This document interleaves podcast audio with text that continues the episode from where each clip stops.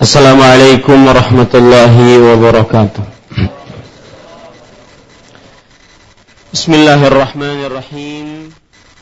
Innal hamdalillah nahmaduhu wa nasta'inuhu wa nastaghfiruh wa na'udzu billahi min shururi anfusina wa sayyiati a'malina.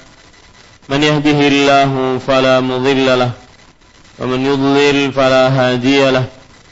وأشهد أن لا إله إلا الله وحده لا شريك له وأشهد أن محمدا عبده ورسوله يا أيها الذين آمنوا اتقوا الله حق تقاته ولا تموتن إلا وأنتم مسلمون يا أيها الناس اتقوا ربكم الذي خلقكم من نفس واحدة وخلق منها زوجها وبث منهما رجالا كثيرا ونساء واتقوا الله الذي تساءلون به والأرحام إن الله كان عليكم رقيبا يا أيها الذين آمنوا اتقوا الله وقولوا قولا سديدا يصلح لكم أعمالكم ويغفر لكم ذنوبكم ومن يطع الله ورسوله فقد فاز فوزا عظيما أما بعد فإن أصدق الحديث كتاب الله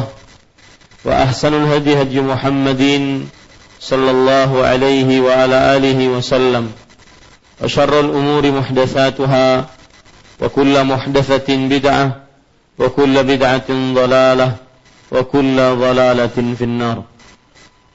Alhamdulillah, kita bersyukur pada Allah Subhanahu wa taala.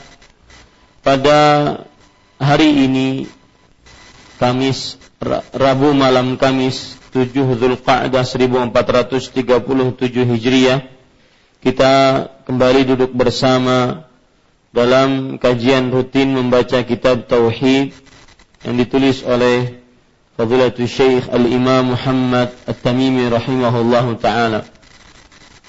Salawat dan salam semoga selalu Allah berikan kepada Nabi kita Muhammad sallallahu alaihi wa ala alihi wasallam, ada keluarga beliau, para sahabat, serta orang-orang yang mengikuti beliau sampai di kiamat kelak. Dengan nama-nama Allah yang husna dan sifat-sifatnya yang ulia, kita berdoa, Allahumma inna nas'aluka ilman nafi'an wa rizqan tayyiban wa amalan mutaqabbala. Wahai Allah, sesungguhnya kami mohon kepada Engkau ilmu yang bermanfaat, rezeki yang baik, dan amal yang diterima. Amin ya rabbal alamin. Bapak ibu saudara-saudari yang dimuliakan oleh Allah subhanahu wa ta'ala, pada kesempatan kali ini kita masih membaca bab yang ke dua puluh enam, Babu ma ja'a fil kuhan wa nahwihim, bab tentang tukang ramal dan sejenisnya. Penulis rahimahullahu ta'ala mengatakan, walil arba'ati wal hakimi wa qala sahihun ala syartihima an man ata arrafan aw kahinan fasaddaqahu bima yaqul faqad kafara bima unzila ala Muhammadin sallallahu alaihi wa ala alihi wasallam. Artinya, dan diriwayatkan oleh keempat periwayat, dan Al-Hakim dengan menyatakan hadis ini sahih menurut kriteria Al-Bukhari dan Muslim dari Abu Hurairah radhiyallahu anhu bahwa Nabi Muhammad sallallahu alaihi wa ala alihi wasallam bersabda, barang siapa mendatangi tukang ramal atau dukun lalu mempercayai apa yang diucapkannya, maka sungguh dia telah kafir atau ingkar dengan wahyu yang diturunkan kepada Nabi Muhammad sallallahu alaihi wa ala alihi wasallam. Para ikhwan yang dirahmati oleh Allah subhanahu wa ta'ala, kita bahas hadis ini dan diriwayatkan oleh keempat periwayat. Keempat periwayat maksudnya adalah Imam Abu Daud, Imam An-Nasa'i, Imam At-Tirmizi, dan Imam Ibnu Majah. Dan ini istilah yang dipakai oleh para ulama hadis. Dan sepengetahuan saya yang memulai istilah-istilah empat, dua, tiga lima, enam. Ya, ini istilah dipakai oleh Al-Hafidz Ibnu Hajar Al-Asqalani rahimahullahu ta'ala, yaitu diriwayatkan oleh keempat periwayat, keempat imam. Maksudnya adalah hadis ini nantinya diriwayatkan oleh imam-imam yang empat. Dan imam-imam yang empat maksudnya adalah Imam Abu Daud, Imam At-Tirmizi, An-Nasa'i, dan Ibnu Majah. Mereka semuanya mempunyai kitab kitab hadis yang disebut dengan Sunan. Sunan Abu Daud, Sunan Tirmizi, Sunan Nasa'i, Sunan Ibnu Majah. Makanya terkenal dengan empat periwayat hadis. Itu yang dimaksud dan diriwayatkan oleh keempat periwayat hadis. Dan Al-Hakim dan Al-Hakim. Al-Hakim adalah seorang yang meriwayatkan hadis Rasul sallallahu alaihi wasallam. Beliau mempunyai kitab namanya Al-Mustadrak. Jadi Imam Hakim mempunyai kitab namanya Al-Mustadrak. Dengan menyatakan hadis ini sahih. Ya, hadis ini sahih menurut kriteria Al-Bukhari dan Muslim. Imam Hakim mempunyai kitab namanya Al-Mustadrak. Mustadrak artinya adalah koreksi. Koreksi terhadap Imam Bukhari dan Imam Muslim dalam kitab Sahih Bukhari dan Sahih Muslimnya. Dalam kitab Sahih Bukhari dan Sahih Muslimnya bahwa ada hadis-hadis yang sahih yang belum disebutkan oleh Imam Bukhari dan Muslim di dalam kitab Sahih Bukharinya dan Sahih Muslimnya. Makanya Imam Hakim mengatakan hadis ini sahih menurut kriteria Al-Bukhari dan Muslim. Ya, menurut kriteria Al-Bukhari dan Muslim. Maksud menurut kriteria, maksudnya adalah hadis ini sahih tetapi belum dimasukkan ke dalam Sahih Bukhari dan Sahih Muslim. Padahal hadis ini adalah sesuai dengan kriteria yang ada di dalam kitab Sahih Bukhari dan Sahih Muslim. Mudah-mudahan bisa dipahami. Yang jelas, hadis ini sahih menurut Imam Hakim di dalam menurut kriteria Sahih Bukhari dan Sahih Muslim. Ya, menurut kriteria Sahih Bukhari dan Sahih Muslim.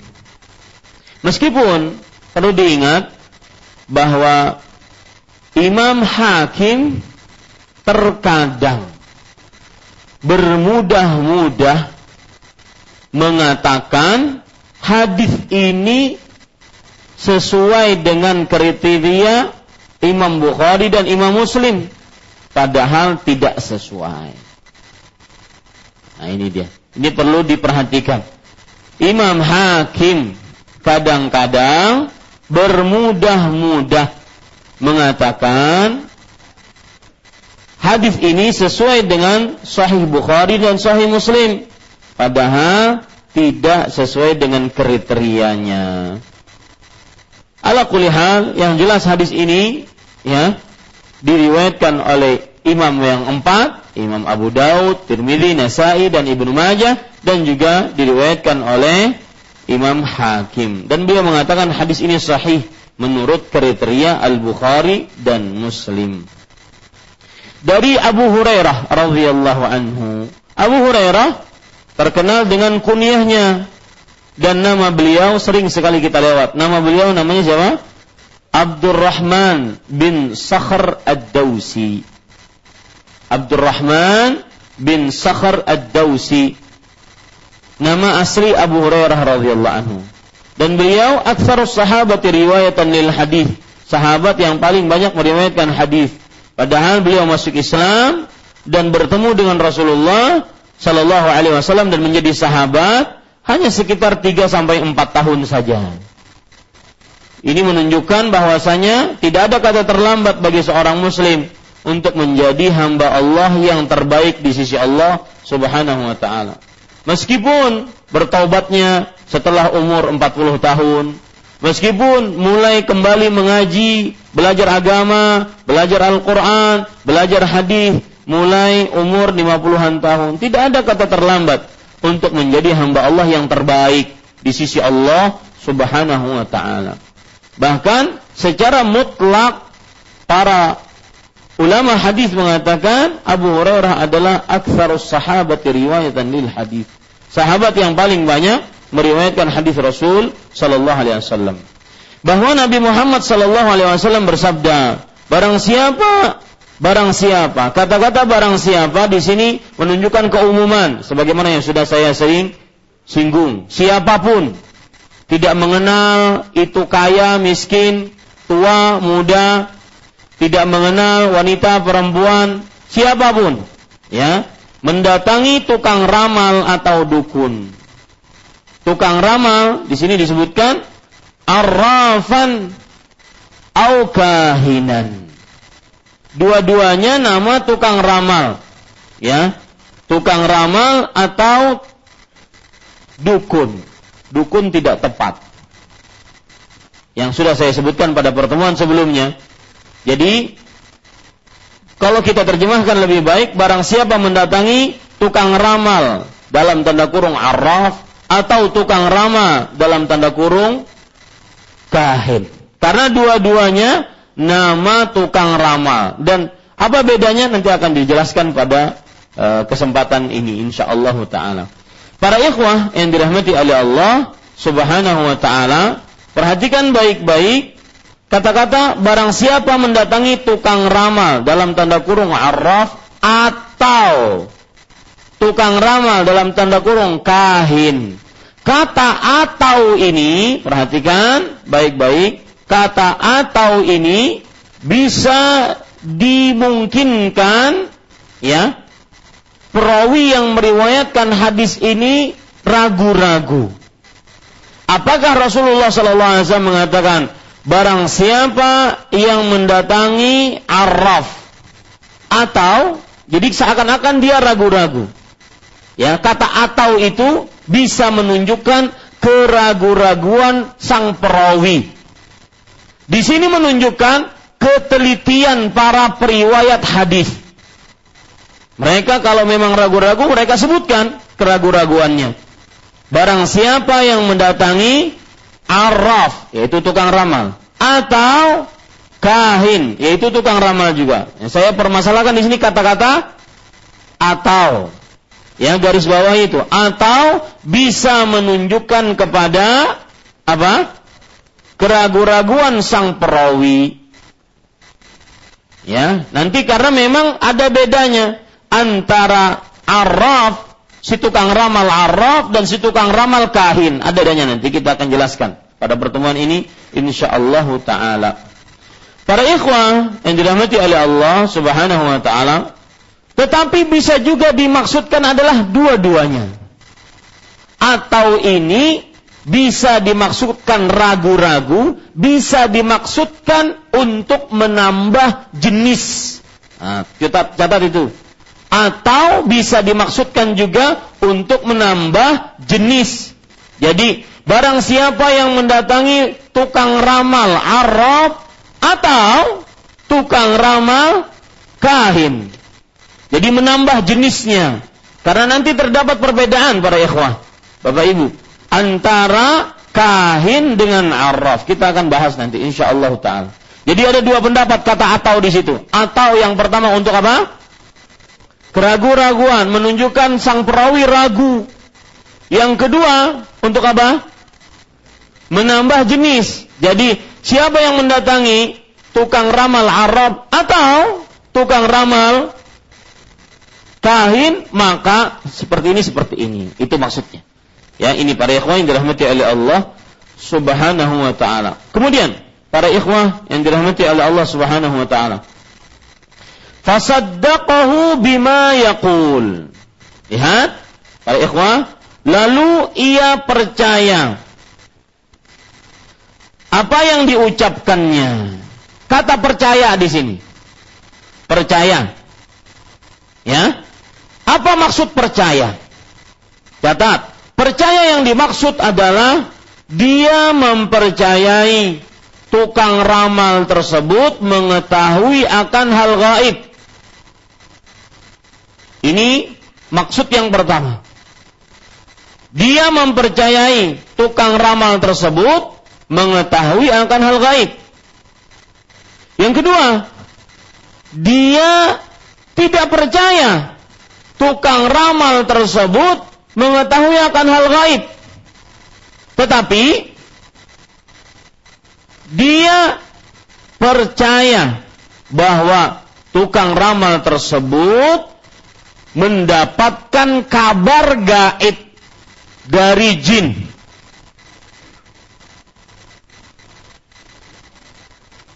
Lihat, saya tulis kata percaya. Yang saya permasalahkan sekarang percaya. Makanya saya kita katakan yang kita harus punya buku dan ini memper, membahas kitab. Percaya. Barang siapa yang mendatangi tukang ramal kahin atau tukang ramal arraf, lalu ia percaya. Kata percaya, percaya bahwa tukang ramal mengetahui hal gaib. Ini adalah maksud yang pertama. Bisa juga maksudnya mempercayai bahwa tukang ramal mendapat kabar gaib dari jin. Apa bedanya? Kalau orang yang percaya bahwa tukang ramal mengetahui akan hal gaib, berarti dia menandingkan tukang ramal dengan siapa? Dengan Allah. Kalau ini dia percaya tukang ramal mendapat kabar gaib dari jin, berarti dia menandingkan dengan Allah enggak? Dia menandingkan dengan Allah enggak? Tidak. Ya? Maka sebagian ulama mengatakan, kalau yang dimaksud dengan percaya tukang ramal mengetahui akan hal gaib berarti dia menandingkan Allah, maka inilah yang berakibat kepada kekafiran. Karena dia menandingkan tukang ramal dengan siapa? Dengan Allah. Adapun siapa yang percaya tukang ramal mendapat kabar dari gaib dari jin, dia tetap mempercayai bahwa yang memiliki ilmu gaib siapa? Allah. Dia tetap, orang ini percaya. Maka dari sinilah sebagian ulama mengatakan bahwa dilihat percayanya maksudnya apa. Kalau percayanya nomor pertama, maka kafir. Percayanya nomor kedua, maka tidak kafir. Nah, Ustaz ribut banget. Maka jawabannya para ikhwah, ya, ini pendapat keliru.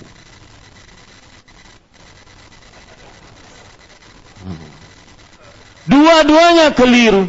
Pokoknya ente mau percaya kepada tukang ramal bahwa tukang ramal itu mengetahui akan hal gaib, atau percaya tukang ramal mendapatkan kabar gaib dari jin, sedangkan ente masih mempercayai bahwa Allah lah satu-satunya yang mengetahui akan hal gaib, tetap apa?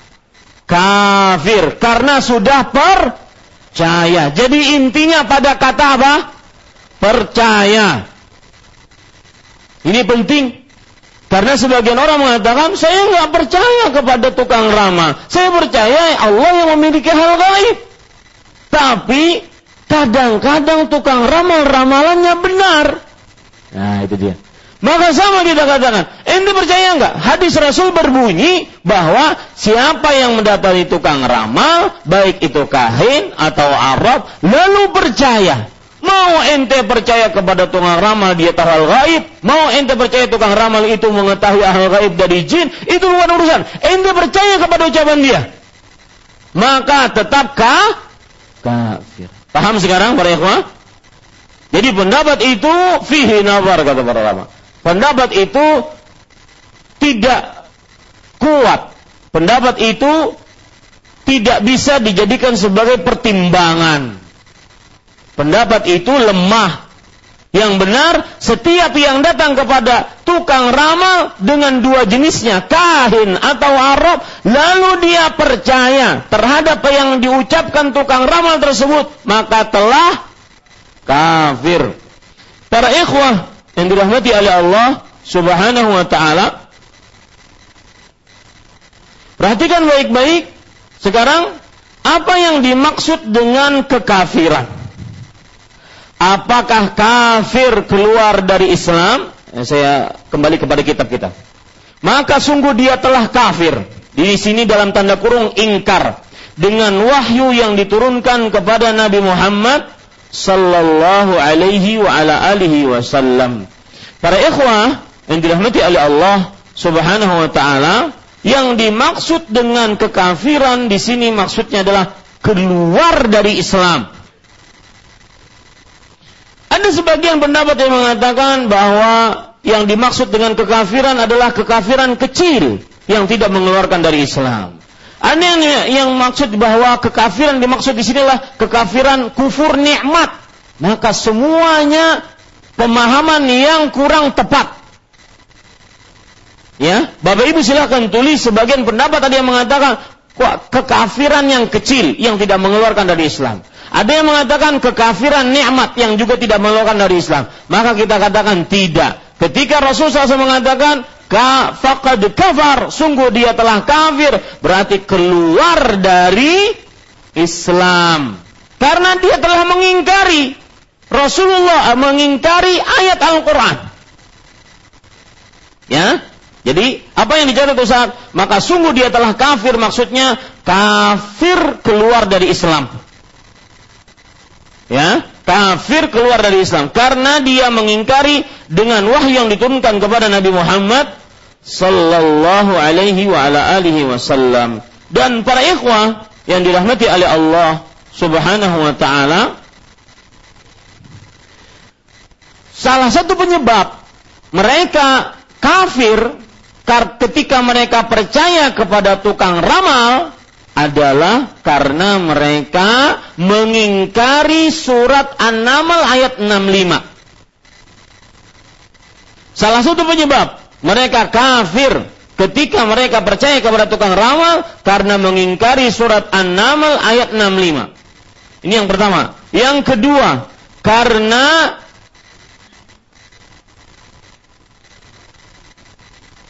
mempercayai seorang yang mengaku mengetahui ilmu gaib. Ini sebab yang kedua. Kenapa kafir? Karena mempercayai seorang yang mengetahui ilmu gaib.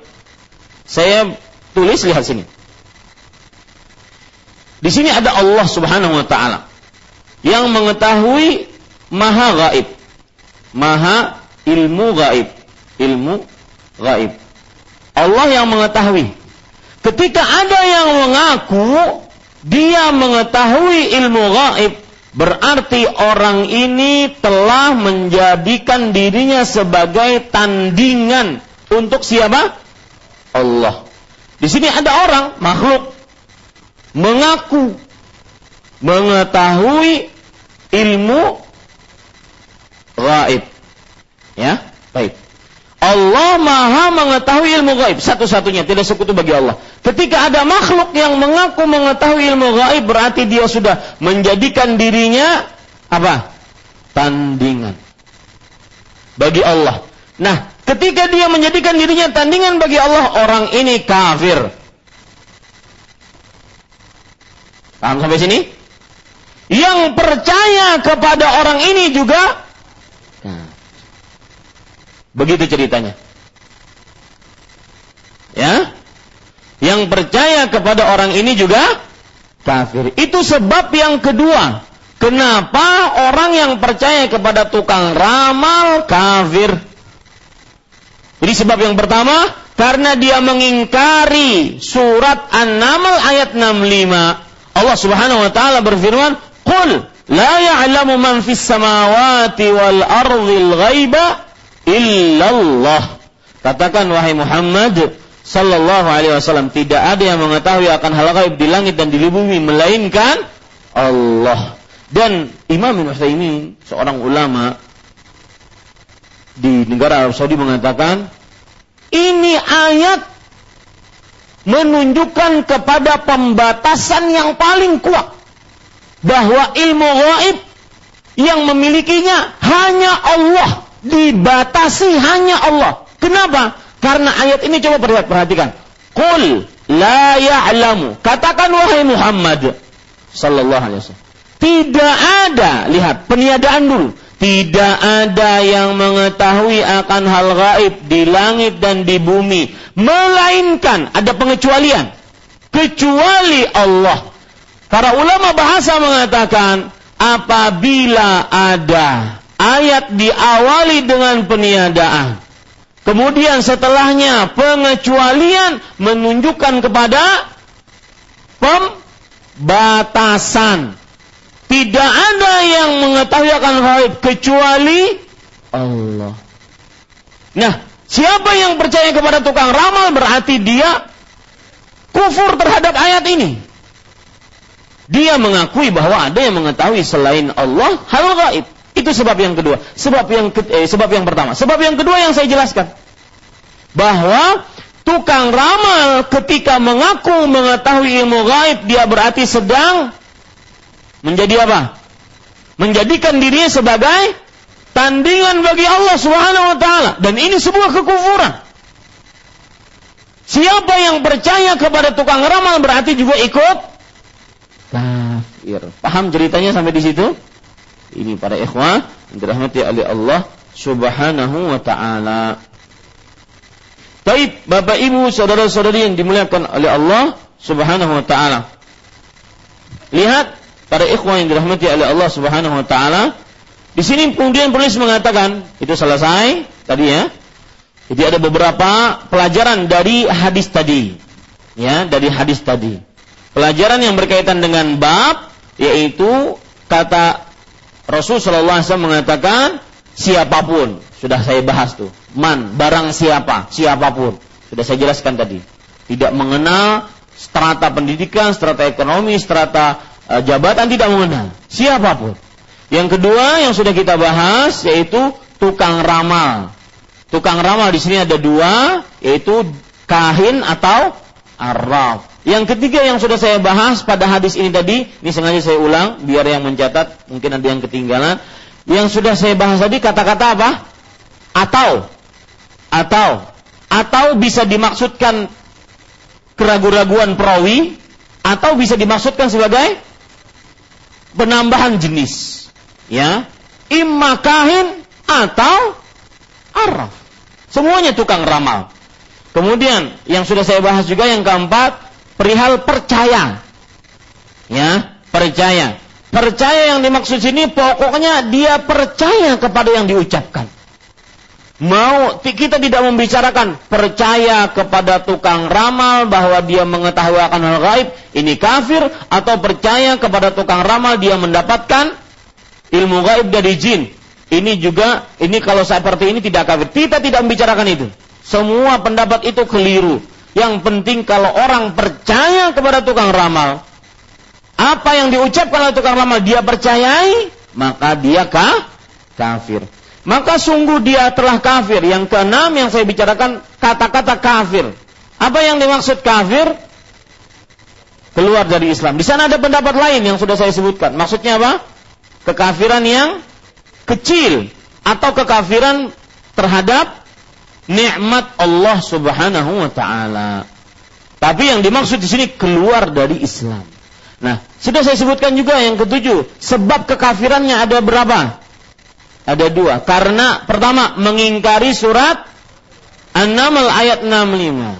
Yang kedua karena mempercayai kepada orang yang mengaku mengetahui akan hal gaib. Dan orang yang mengaku mengetahui akan hal gaib berarti dia menjadikan dirinya tandingan bagi Allah. Dan ini sebuah kekufuran. Ini para ikhwan yang dirahmati oleh Allah. Baik. Kemudian penulis mengatakan, wali Abi Ya'la bisanadin jayyidin an Ibnu Mas'udin mithluhu mauqufan. Abu Ya'la meriwayatkan hadis mauquf dari Ibnu Mas'ud radhiyallahu anhu seperti tersebut di atas dengan sanad yang jayyid. Para ikhwah yang dirahmati oleh Allah, perkataan ini hanya sebatas penguatan. Ya, riwayat ini dengan sanad yang jayyid maksudnya dengan sanad yang baik, dengan mata rantai perawi yang baik. Lihat Pak, yang dimaksud sanad begini. Perhatikan, dengan sanad yang jayyid. Saya ingin menjelaskan kata-kata sanad. Kalau jayyid tadi artinya apa? Baik. Ini sanad. Rasulullah sallallahu alaihi wasallam paling atas. Ya. Di sini misalkan Imam Bukhari.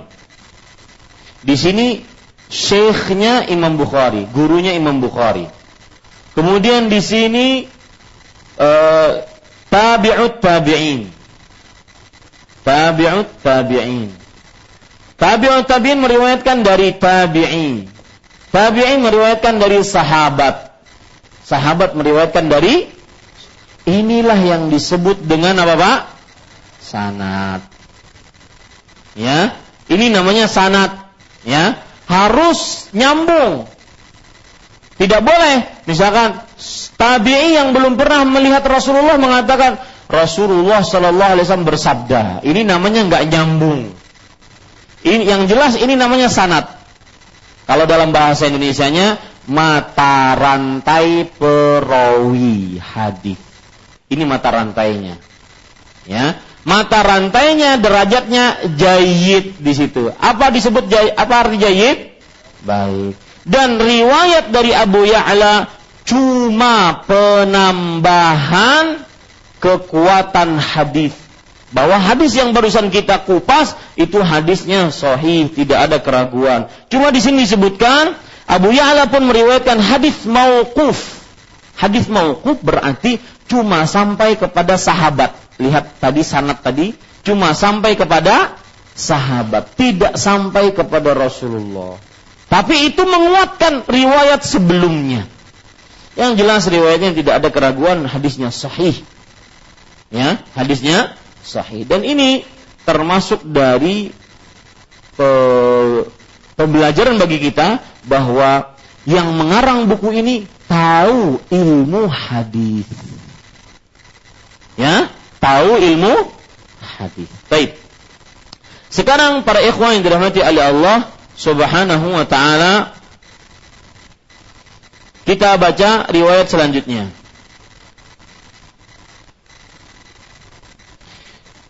Penulis rahimahullahu ta'ala qala wa an Imran ibn al-Husain marfu'an laysa minna man tatayyara aw tutayyira lah aw tatahhana aw tukuhhina lah aw sahara aw suhira lah wa man ata kahinan aw fasaddaqahu bima yaqul faqad kafara bima unzila ala Muhammadin sallallahu alaihi wasallam. Rawahu al-Bazzar bi isnadin jayyid.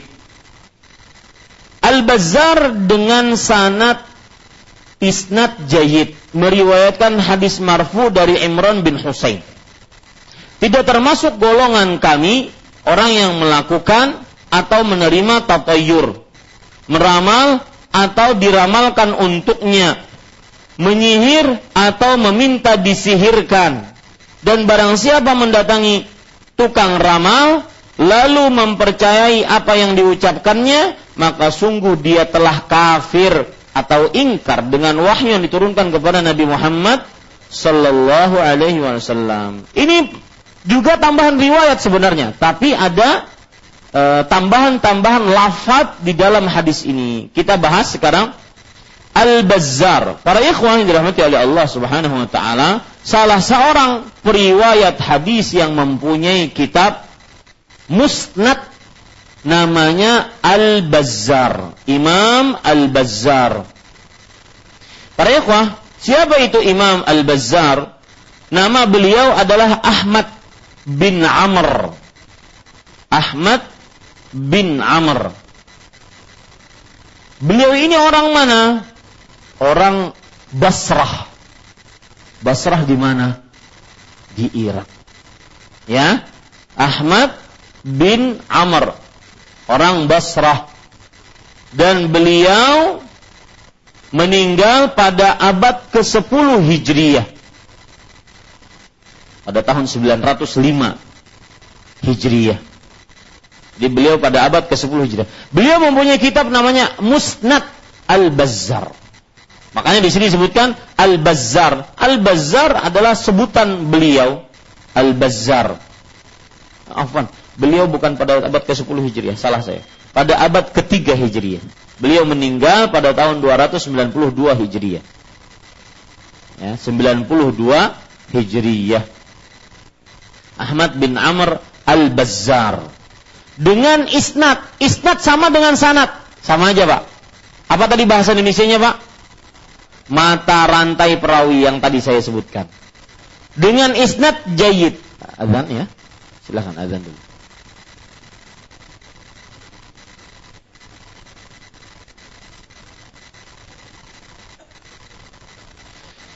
Ya, kita lanjutkan. Al-Bazzar, nama beliau siapa tadi? Ahmad bin Amr Al-Basri, beliau dari kota Basrah. Dan beliau ulama abad ketiga Hijriah, meninggal dua ratus sembilan puluh dua Hijriah. Al-Bazzar dengan isnad. Isnad artinya mata rantai tadi yang Bapak lihat. Jayyid artinya baik. Maksudnya dengan mata rantai perawi yang baik. Meriwayatkan hadis marfu'. Apa hadis marfu'? Hadis yang mata rantainya sampai kepada Rasulullah. Catat itu. Hadis marfu' adalah hadis yang sanadnya sampai kepada Rasulullah. Sedangkan hadis mauquf adalah hadis yang sanadnya hanya sampai kepada sahabat. Tidak sampai kepada Rasulullah sallallahu alaihi wa alihi wasallam. Ya. Al-Bazzar dengan isnad jayyid meriwayatkan hadis marfu', yaitu hadis yang mata rantainya, mata rantai perawinya, sanadnya sampai kepada Rasulullah sallallahu alaihi wasallam. Dari seorang sahabat Rasulullah yang bernama Imran bin Husain. Para ikhwan yang dirahmati oleh Allah Subhanahu wa taala, Imran bin Husain adalah seorang seorang sahabat Rasulullah sallallahu alaihi wasallam yang sangat terkenal.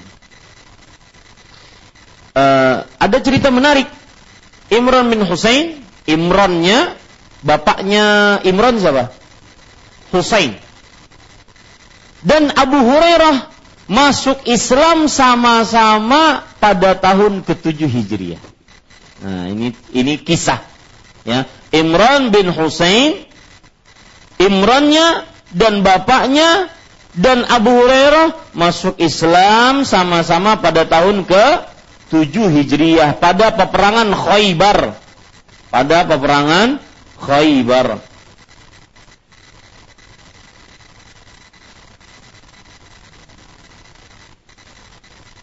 Baik, para ikhwan yang dirahmati oleh Allah Subhanahu wa taala. Kita lanjutkan.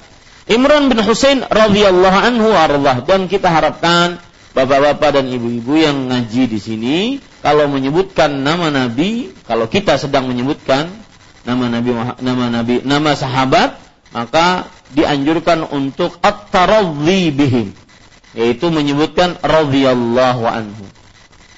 Ya, beda kalau kita menyebutkan, maka kita menyebutkan dengan radhiyallahu anhu. Kalau mendengar nggak perlu.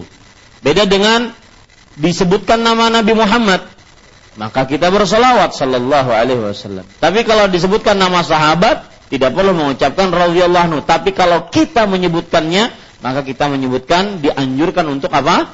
Radhiyallahu anhu wa arda. Dan ini termasuk dari akidah Ahlussunnah yang menyelisihi kaum Rafidhah, yang mereka senantiasa menyatakan bahwa para sahabat Nabi radhiyallahu anhum semuanya murtad sepeninggal Rasulullah sallallahu alaihi wasallam. Kecuali hanya beberapa sahabat yang bisa dihitung dengan jari, dan itu pun tidak sampai sepuluh.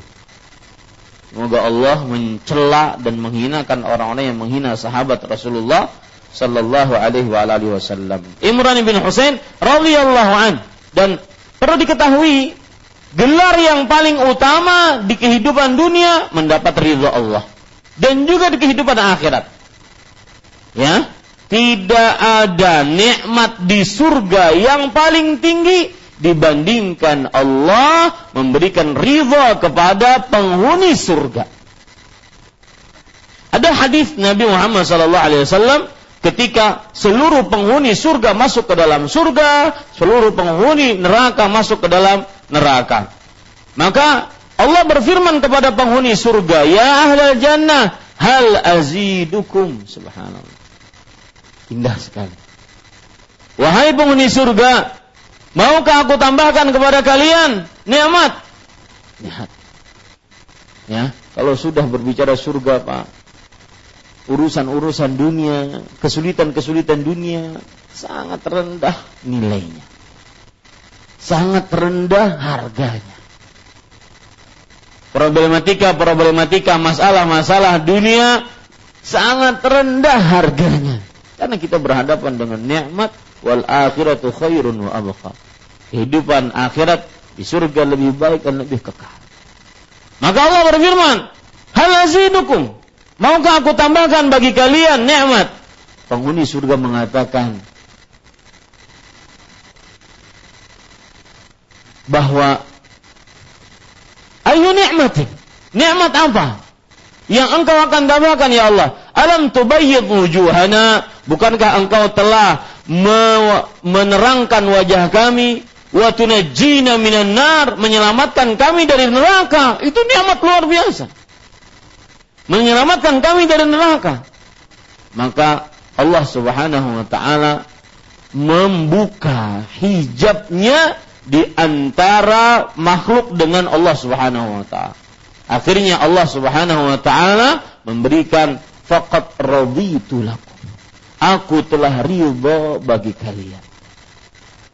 Ini adalah nikmat terbesar yang Allah Subhanahu wa taala miliki. Makanya para sahabat yang memiliki itu lebih utama dibandingkan seluruh manusia, karena Allah menyebutkan dalam Al-Qur'an, surah Taubah ayat seratus, surah Al-Bayyinah ayat delapan, radhiyallahu anhum wa radhuan. Maka kita pun, adab kita kepada sahabat dan termasuk cinta kita kepada sahabat dan termasuk kita golongan ahlu sunnah adalah orang-orang yang senantiasa at-taradhi bis sahabah, mengucapkan jika menyebutkan nama sahabat Rasulullah sallallahu alaihi wasallam, maka kita ucapkan di belakangnya radhiyallahu anhu. Ini para ikhwah, Imran bin Husain radhiyallahu anhu meriwayatkan, tidak termasuk golongan kami. Catat, yang dimaksud dengan tidak termasuk, ya, perhatikan baik-baik, yang dimaksud dengan tidak termasuk golongan kami. Al-Hafidz Ibnu Hajar mengatakan, yaitu bukan dari orang-orang yang melakukan sunnah kami. Bukan dari orang-orang yang melakukan sunnah kami. Dan bukan orang eh, bukan dari orang-orang yang menjalani jalan kami. Saya ulangi, tidak termasuk golongan kami, maksudnya adalah bukan dari orang-orang yang melaksanakan sunnah kami dan menjalani jalan kami.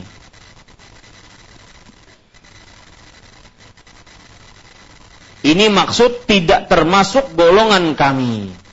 Dan di dalam hadis Rasul sallallahu alaihi wasallam banyak yang seperti ini. Contoh misalkan, Rasul sallallahu alaihi wasallam bersabda, suatu ketika beliau datang ke pasar, kemudian beliau melihat orang jualan kue, kuenya bertumpuk-tumpuk. Kemudian beliau inspeksi mendadak di pasar. Kemudian beliau masukkan tangan beliau ke kumpulan atau tumpukan kue tersebut dari bawah. Kemudian beliau mendapati basah, artinya kuenya basi. Kemudian Rasulullah shallallahu alaihi wasallam bersabda, "Ma hadza ya sahibat ta'am?" Wahai pemilik makanan, penjual makanan, ini makanan apa? Kok makanan basi dijual? Kenapa basah? Maka yang menjual makanan mengatakan asabathus sama, wahai Rasulullah, kena hujan. Lebih lagi jawabannya ini, lebih parah lagi jawabannya. Kalau kena hujan otomatis yang basah bawahnya, eh atasnya, kok ini bawahnya. Ya, maka kata Rasul sallallahu alaihi wasallam, "Afala wada'tahu fawqa at-ta'am kay yarahu an-nas?"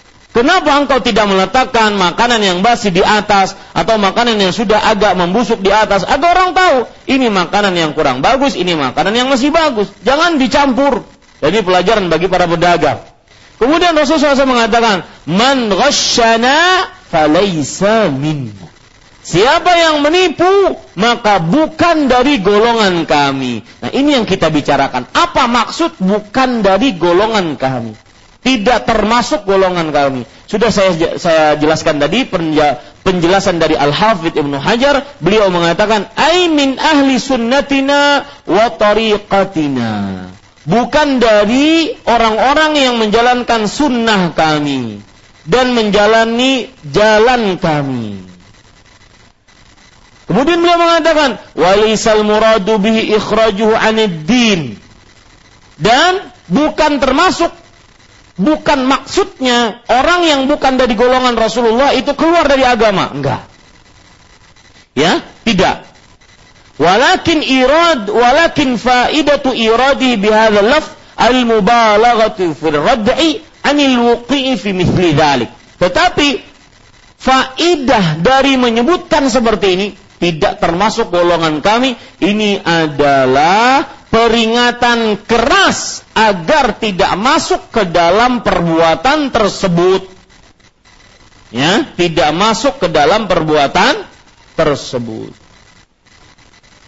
Ini para ikhwan yang dirahmati oleh Allah. Jadi tidak termasuk golongan kami maksudnya adalah bukan dari orang-orang yang mengerjakan sunnah kami. Bukan orang-orang yang menjalankan jalan kami, menjalani jalan kami.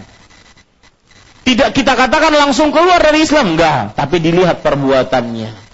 Dan tujuan Rasulullah shallallahu alaihi wasallam menyebutkan seperti ini untuk apa? Untuk memberikan peringatan keras agar jangan melakukan seperti ini. Sama seperti kita mengatakan, oh itu fulan bukan jadi jamaah kita. Ya? Itu bulan bukan dari murid saya. Nah, itu kan peringatan keras bagi orang yang dituduh seperti itu.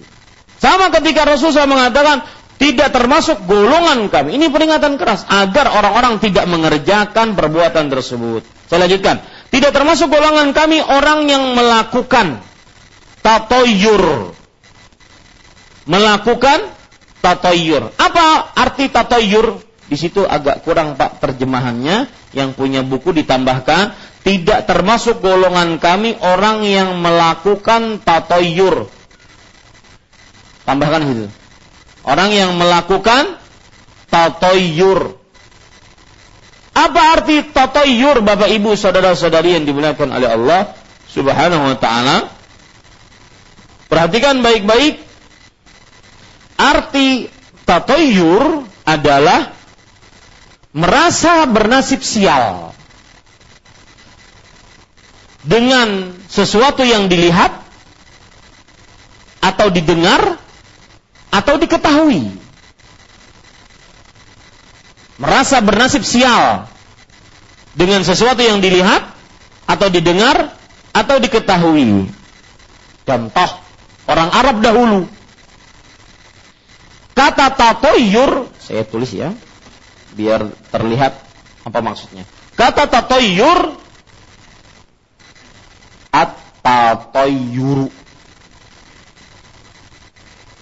At-tatoyuru. Ini diambil dari kata toirun. Toirun artinya apa? Burung.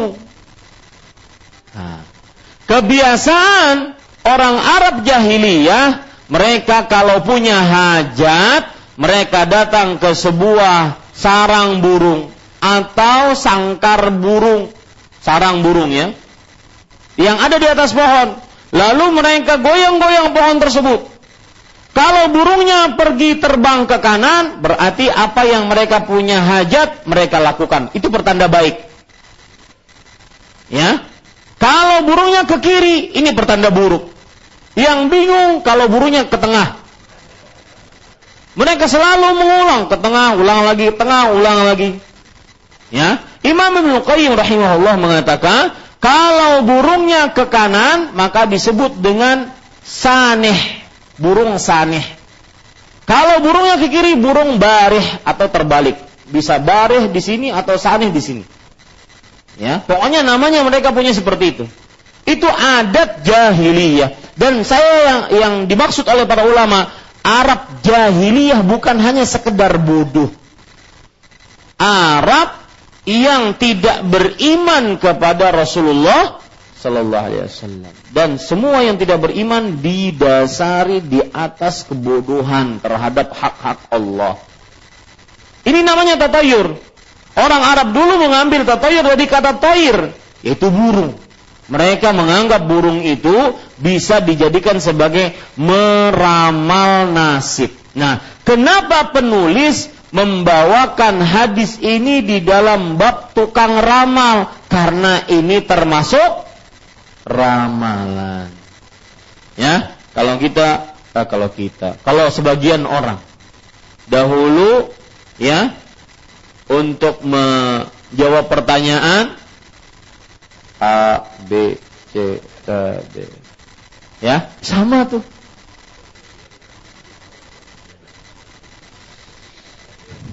Ya, ini para ikhwan yang dirahmati oleh Allah, pas bujur habulang. Ini para ikhwan, itu namanya tatayur. Nah, di sini sebutkan tidak termasuk golongan kami orang yang melakukan tambahan tadi apa? Tatayur. Artinya dia merasa bernasib sial dengan melihat sesuatu, melihat, mendengar sesuatu, atau mengetahui sesuatu. Misalkan melihat sesuatu, buka pintu rumah, pagi-pagi melihat kucing picak-pincang. Padahal hari itu hendak ke Barabai menghadiri akikah Ustadz Hasbi. Kada jadi. Kenapa? Karena merasa sial dengan kucing tersebut. Ini para ikhwan yang dirahmati oleh Allah Subhanahu wa ta'ala. Itu namanya apa? Tatayur. Dan itu bukan dari golongan Rasulullah. Apa yang dimaksud bukan dari golongan Rasulullah? Bukan dari termasuk sifat orang-orang yang melakukan sunnah Rasul, menjalani jalan Rasul sallallahu alaihi wa ala alihi wasallam. Atau, nah di sini saya perlu catat. Di dalam bahasa Arabnya, lihat hadisnya, laisa minna man tatayyara. Tatayyara. Betul begitu? Hadisnya lihat dalam betul? Tatayyara, betul? Au apa? Tutayyara. Lihat. Tutuyira lahu. Kalau ini merasa, dia sendiri yang merasa bernasib sial.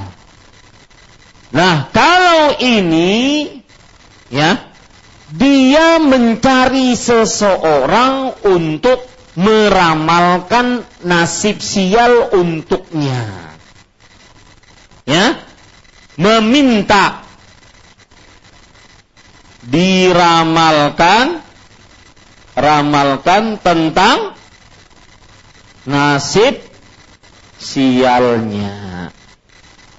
Itu maksudnya tutuyira lahu. Makanya terjemahannya kurang di sini. Ya, lihat terjemahannya, tidak termasuk golongan kami orang yang melakukan atau menerima tatayur. Melakukan tatayur atau ya menerima tatayur, yaitu dia datang kepada seseorang, kemudian dia mengatakan, wahai fulan, saya akan pergi ke tempat atau ke daerah sana. Kira-kira kalau saya ke sana, saya dapat sial enggak? Wahai fulan, saya ingin pindah ke pengurus dalam memaraki Masjid Imam Syafi'i. Kira-kira kalau seandainya pindah ke sana, nasib sial tidak? Wahai fulan, saya ingin menikah dengan fulanah tanggal sekian-sekian. Kira-kira saya sial enggak dengan perempuan itu? Ini namanya tutuyiralahu. Ya? Dia minta orang untuk apa? Meramalkan nasib sial dia. Ini para ikhwan yang dirahmati oleh Allah Subhanahu wa ta'ala. Para ikhwan yang dirahmati oleh Allah Subhanahu wa ta'ala, sebagian orang kadang-kadang ada perasaan bernasib sial itu ketika sudah mulai mau melakukan sesuatu. Misalkan dia mau mulai melakukan sesuatu. Saya beri contoh, dia ingin membangun rumah. Di tengah-tengah perjalanan, di awal-awal bangun rumah, kayaknya kok ada sesuatu yang tidak bagus ini. Perasaan dia. Maka akhirnya dia tidak jadi melakukannya. Ini juga disebut dengan apa? Tatayur. Dan saya sering mendapati itu. Ustaz, kayaknya ini kejadian, saya sering mendapati gini. Ini pasti akhirnya gak bagus. Ente tahu dari mana? Ya, misalkan ngelamar. dua puluh kali ngelamar orang, gak diterima-terima. Lamar yang ke dua puluh satu, ya, pinang alih. Kita kadang bicarakan Mas Opan lagi lah. Pinang alih. Ya, maka dia mengatakan, Ustaz, ini kebiasaan yang ke dua puluh, dua puluh sebelumnya, kayak ini, pinangnya kada jadi pulang. Itu namanya apa? Tatayyu. Maka tidak boleh. Yang boleh dia lakukan adalah bersandar kepada Allah dan terus berusaha. Ya, bersandar kepada Allah Subhanahu wa taala dan terus berusaha. Dan jangan sampai merasa bernasib sial. Mungkin dan banyak Syekh mengatakan luar biasa ini pendak. Saya bacakan perkataan beliau. Li'anna kalam tuwaffaq fihi au li awwali marrah. Mungkin seseorang belum diberikan taufik ke taufik ataupun uh, apa namanya kesuksesan di langkah pertama. Mungkin jualan, misalkan saya beri contoh ya, jualan pentol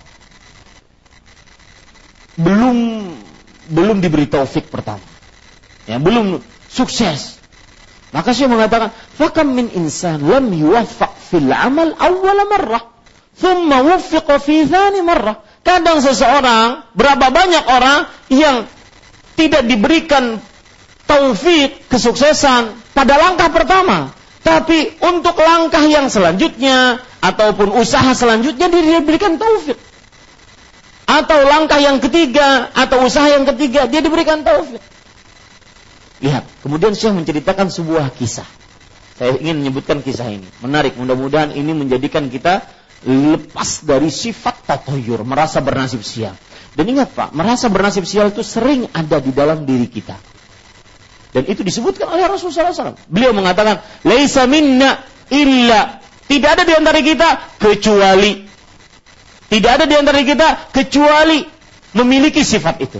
Sampai ada seorang perempuan sebelum menikah, ya, beliau beritahu, Ustaz, kayaknya ragu-ragu saya lawan lakian itu. Ya, maka saya katakan lanjutkan. Kalau lakiannya baik, kemudian akhlaknya baik, agamanya baik, lanjutkan. Karena sifat ragu-ragu itu tumbuh dari bisikan syaitan. Ya. Dan akhirnya sesudah menikah, kada habar lagi, ulun ditinggal. Sudah nyaman, kada habar lagi. Ya. Ini para ikhwan yang dirahmati oleh Allah Subhanahu wa ta'ala. Coba perhatikan. Beliau mengatakan, Innal kisaiya imamun nah, imaman nahu. Seorang ulama bernama Al-Kasai atau Kisai. Beliau ini ahli nahu. Talaban nahwa iddata marrat. Belajar ilmu nahu berkali-kali. Lihat, dulunya eh, eh, imam nahu ternyata dulunya juga bodoh dalam ilmu nahu. Dia belajar ilmu nahu berkali-kali. Walakinnahu lam yuwaffaq. Tapi belum diberikan kesuksesan dalam belajar ilmu nahu. Kemudian suatu hari, fara'a namlatan tahmilu nawati tamrin. Melihat seekor semut membawa biji kurma. Semut bawa biji kurma. Ganalan manawaknya. Hah? Hah? Besaran biji kurma tentunya. Fatas'adu biha ilal jidar. Dia membawa biji kurma tersebut sambil menaiki dinding. Fatasqut, jatuh. Hatta karrarat dzalika iddata marrat. Dia ulang-ulang itu ber- berkali-kali. Thumma sa'adat biha ilal jiba ilal jidar wa tajawazathu wa tajawazathu. Kemudian dia bisa menaikinya setelah berulang-ulang. Kemudian dia sampai melewati dinding tersebut. Maka Al-Kisai mengatakan, subhanallah, maha suci Allah. Hadhihi namlah tukabidu hadhihi nawat hatta najahat. Lihat, ini semut kecil berjuang membawa biji kurma ini sampai sukses. Idzan ana saukabidu ilman nahwa hatta anjah. Kalau begitu aku pun juga begitu. Aku harus belajar ilmu nahwu sampai aku sukses. Faka bada, lalu beliau bersungguh-sungguh. Fasara imaman, imamu ahlil Kufah finnah. Maka beliau menjadi imam di kota Irak, kota Kufah, di dalam ilmu nahwu. Ini pelajaran Pak bagi orang-orang yang sering mengatakan, Ustadz pinanya untuk baca Quran sudah takdirnya ulun kada bisa. Sepuluh guru ikra kada bisa ulun. Ya, sampai guru ikra nang paling sabar kayak Mas Irsyad tetap kada bisa. Nah, wah ini kita kita promosikan Mas Irsyad. Banyak jerawatnya sudah, benarnya hendak menikah. Ya. Ini para ikhwan yang dirahmati oleh Allah Subhanahu. Tetap saja tidak bisa, maka terus saja berulang-ulang. Jangan sampai mengatakan bahwasanya pinanya takdirnya kada bisa.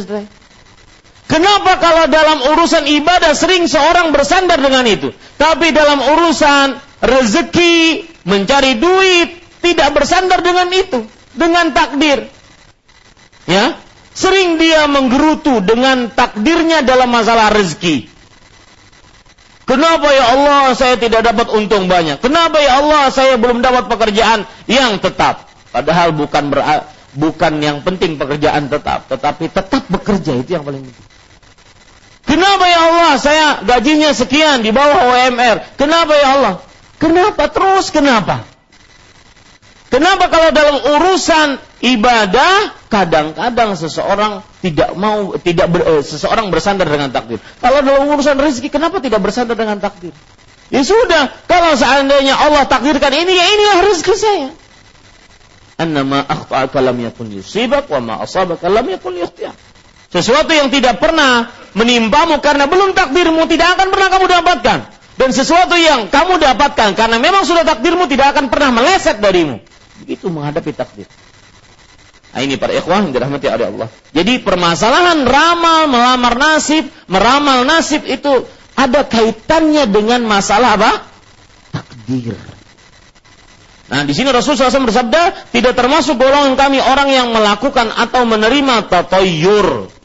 Kemudian, au takahana, au tukuhinalah. Meramal atau diramalkan untuknya.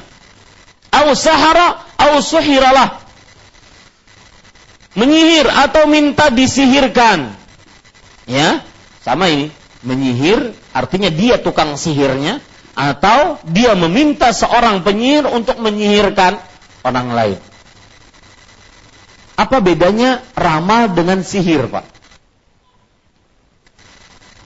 Kalau meramal, ya, meramal dia berarti meramal sesuatu yang gaib yang akan datang ataupun yang sudah terjadi.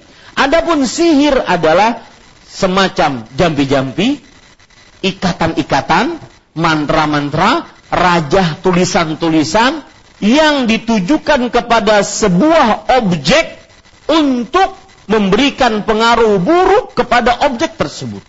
Orangnya akhirnya sakit, orangnya akhirnya mati, orangnya akhirnya terpisah antara dia dengan istrinya, terpisah antara dia dengan anaknya, terpisah antara dia dengan orang-orang yang dicintainya. Itu namanya apa? Sihir. Dan di situ bedanya sihir dengan dengan ramal. Dan kahin adalah maksudnya meramal, bukan menyihir. Nyihir beda lagi. Nyihir itu sinonimnya dukun. Dukun itu mengobati dengan jampi-jampi mantra. Makanya di awal pada pertemuan kemarin saya katakan terjemahannya nggak pas. Dukun itu maksudnya adalah tukang sihir, bukan tukang ramal. Menyihir atau meminta disihirkan, ini dua-duanya sama, kena. Dan barang siapa mendatangi tukang sihir, eh tukang ramal, lihat dukun di situ ganti dengan tukang ramal, ya. Lalu mempercayai apa yang diucapkannya, maka sungguh dia telah kafir dengan wahyu yang diturunkan kepada Nabi Muhammad sallallahu alaihi wa ala alihi wasallam. Para ikhwan yang dirahmati oleh Allah Subhanahu wa taala,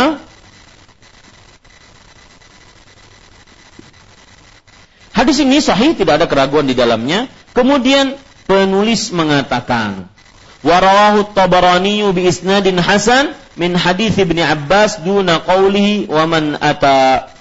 Hadis ini diriwayatkan pula oleh At-Tabarani dalam Al-Mu'jamul Awsat dengan isnad yang sah hasan. Isnad hasan artinya adalah isnad yang baik dari Ibnu Abbas tanpa menyebutkan kalimat dan barang siapa mendatangi dan seterusnya. Ini juga merupakan ketelitian dari seorang penulis, Syekh Muhammad At-Tamimi. Ketelitian. Apa ketelitiannya? Beliau mengatakan, lihat, hadis ini diriwayatkan pula oleh At-Tabarani, seorang imam hadis, Imam At-Tabarani, dan beliau mempunyai kitab hadis namanya Al-Mu'jam Al-Awsat dengan isnad hasan, dengan mata rantai yang hasan. Hasan artinya baik, dari Ibnu Abbas. Kalau riwayat di atas dari Imran bin Husain, riwayat ini dari Ibnu Abbas tapi tanpa menyebutkan kalimat dan barang siapa mendatangi tukang ramal lalu ia percaya, itu tidak ada dalam riwayat Ibnu Abbas, hanya sebatas penambahan riwayat, ya, tidak terlalu usah dibingungkan, hanya sebatas penambahan riwayat. Baik, kita baca selanjutnya. Penulis mengatakan, Al-Baghawi fi syarh sunnah al-arraf alladhi yad'i ma'rifat al-umur bimuqaddimatin yustadallu biha 'ala al-masruq wa makan ad-dhallah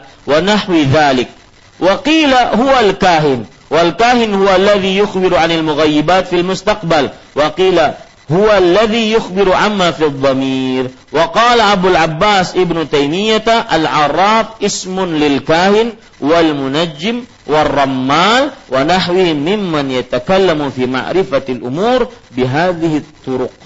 Artinya Al-Baghawi, Al-Baghawi, para ikhwan dirahmati oleh Allah, nama beliau Al-Husain bin Mas'ud, ya, Imam Al-Baghawi nama beliau adalah Al-Husain bin Mas'ud, dan beliau ini ulama bermazhab Syafi'i.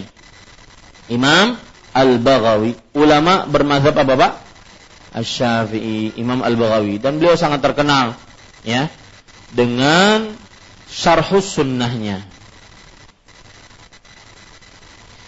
Uh, beliau adalah ulama Islam yang bernama lengkapnya Al-Husain bin Mas'ud. Al-Husain bin Mas'ud.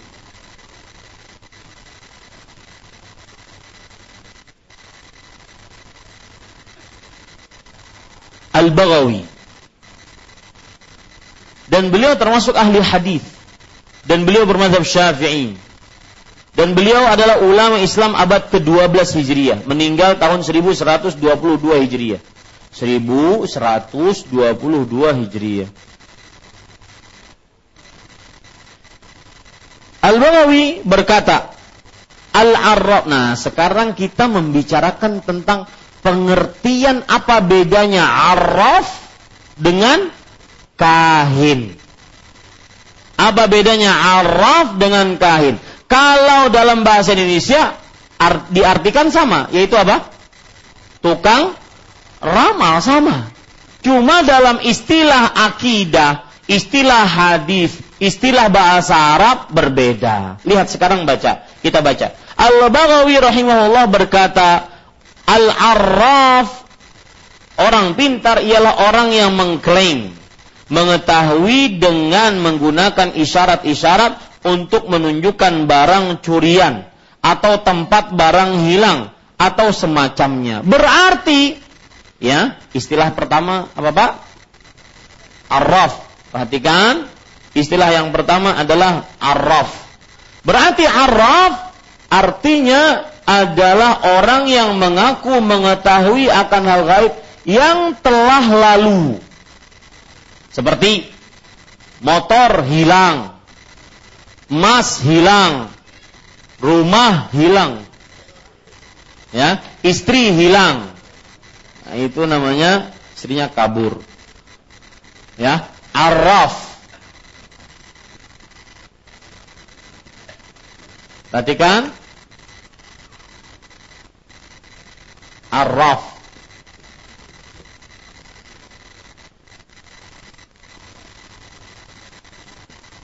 Ya. Ini mengetahui akan hal gaib yang telah lalu. Ini kata Imam Al-Baghawi. Seperti tempat sesuatu yang hilang. Ya. Di mana disimpan tempat itu, itu namanya eh, barang tersebut, itu namanya arraf, yang mengaku mengetahui akan hal gaib yang telah lalu berdasarkan isyarat-isyarat. Dan para ikhwan yang dirahmati oleh Allah, arraf ini dari kata-kata ma'rifah. Arraf dari kata-kata ma'rifah. Ma'rifah artinya mengetahui. Baik.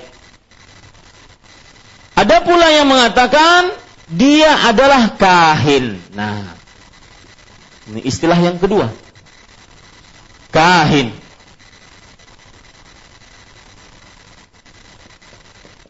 Ada yang mengatakan arraf adalah orang yang mengetahui akan hal-hal yang telah lalu. Ada yang mengatakan arraf adalah juga kahin. Kahin. Jadi mereka ini mengatakan sama, ya, arraf sama dengan kahin. Ini pendapat yang kedua. Padahal kahin adalah orang yang mengetahui, memberitahukan tentang perkara yang akan terjadi di masa datang. Nah, berarti tidak sama, ya, antara arraf dengan kahin. Kalau arraf orang yang mengakui yang telah lalu. Kahin orang yang mengakui, mengetahui yang akan datang. Mengaku mengetahui yang akan datang. Seperti e, membangun rumah di sini cocok tidak. Kemudian nasib pernikahan si fulan dan fulanah bagaimana. Nasib membangun e, toko di sini cocok tidak. Nah, itu namanya yang memberitahukan yang akan datang. Itu disebut dengan apa? Kahin. Saya pernah datang ke seorang yang dianggap tuan guru. Kemudian kawan saya yang membawa saya itu mengatakan, Ustaz atau tuan guru, apabila kami naik haji. Nah, ulun bertakun sekarang. Ini arraf atau kahin? Hah? Kahin. Ya, ini para ikhwan yang dirahmati oleh Allah Subhanahu wa ta'ala.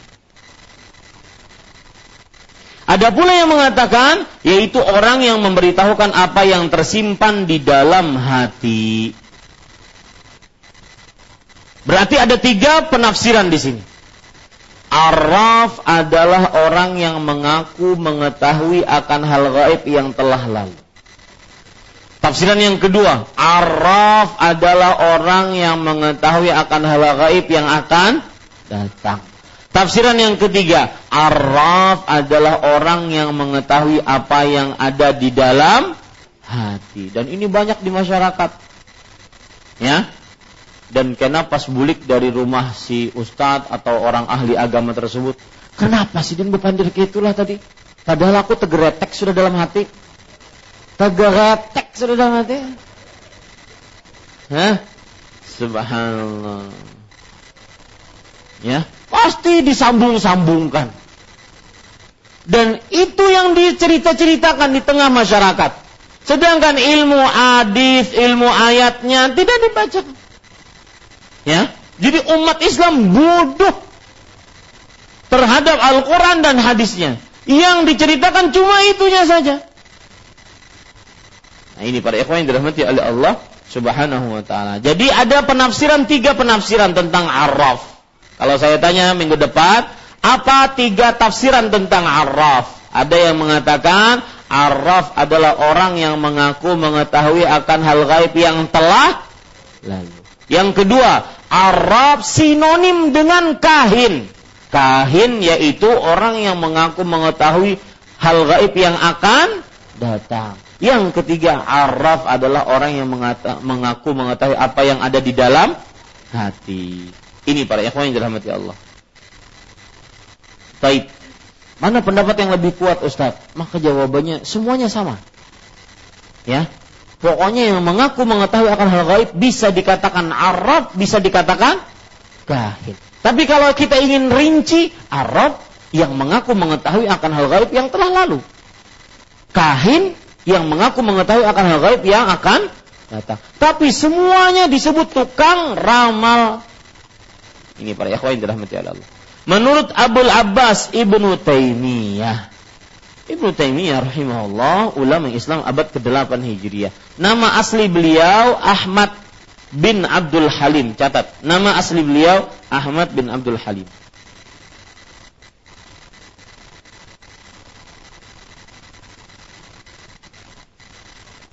Beliau ini seorang alim yang sering dipenjara karena beliau memperjuangkan kebenaran yang diselisihi oleh penguasa.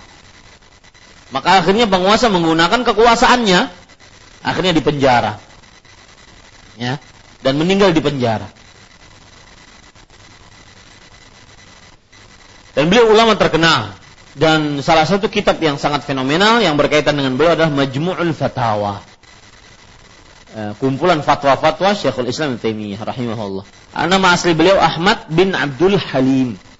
Beliau ulama Islam abad kedelapan Hijriah.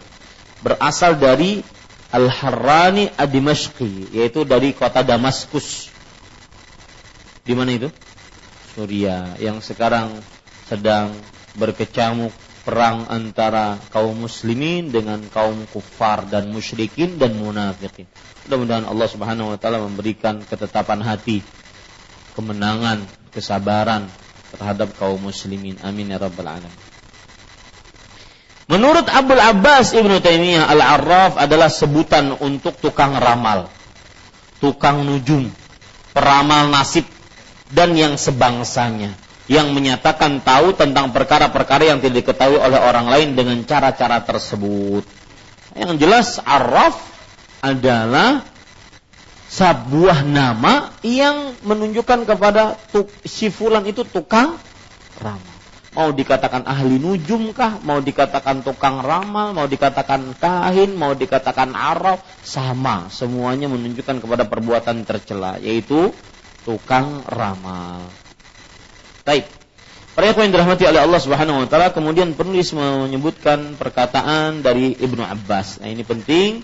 Ibnu Abbas mengatakan, wa qala Ibnu Abbas radhiyallahu anhuma fi qaumin yaktubuna abajadin wa yanzuruna fin nujum ma ura min fi man fa'ala dzalika lahu 'indallahi min khalaq.